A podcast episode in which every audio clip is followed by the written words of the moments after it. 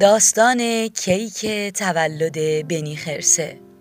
روز جشن تولد هر کسی فقط یک بار در ساله. اما همین یک روز خیلی لذت بخشه.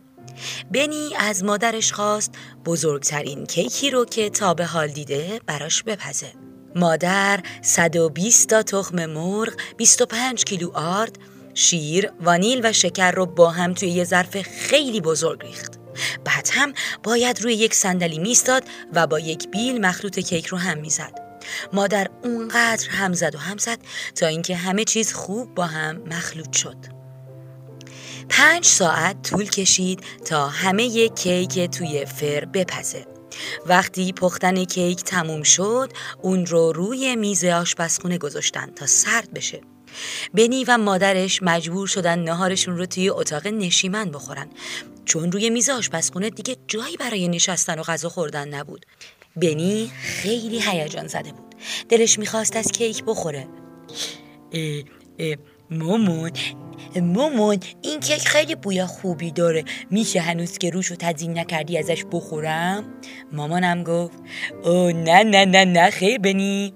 و اون رو از آشپزخونه بیرون کرد و گفت که باید صبر کنه تا مامان کارشو تموم کنه. مادر یک ظرف بزرگ ژله وانیلی آماده کرد. لایه اول روی کیک رو توت فرنگی چید و بعد اون رو با خامه پوشون. با اینکه بلند کردن و نگه داشتن ظرف ژله وانیلی سخت بود مادر ژله وانیلی رو روی تمام سطح کیک ریخت. ژله از کنارهای کیک پایین چکید و تمام آشپزخونه بابوی خوش شیرینی پر شد. مادر شمها رو توی کیک فرو کرد و تزئینات دیگر رو هم در جای خودش گذاشت. بنی حالا می‌تونی بیای از کیک بخوری. تولدت مبارک عزیزم. بنی دوید توی آشپزخونه و کاری کرد که مادر چشمهاش از تعجب همینطوری باز موند. بنی پرید وسط کیک بچه ها ژله ها و تکه های کیک پخش شد توی آشپزخونه. مقداری هم روی موها و صورت مامان افتاد. مادر خندید و اونا رو به طرف بنی پرد کرد. پسرم موقع این چه کاری؟ دست در نکنه. مامان من که تا حالا کیک تولد به این خوبی ندیده بودم. دست درد نکنه مامان ممنون. نویسنده مارکو فالیس. ترجمه علی حسین قاسمی. گوینده زهرا ناظری. آوای کتابک کاری از مؤسسه پژوهشی تاریخ ادبیات کودکان.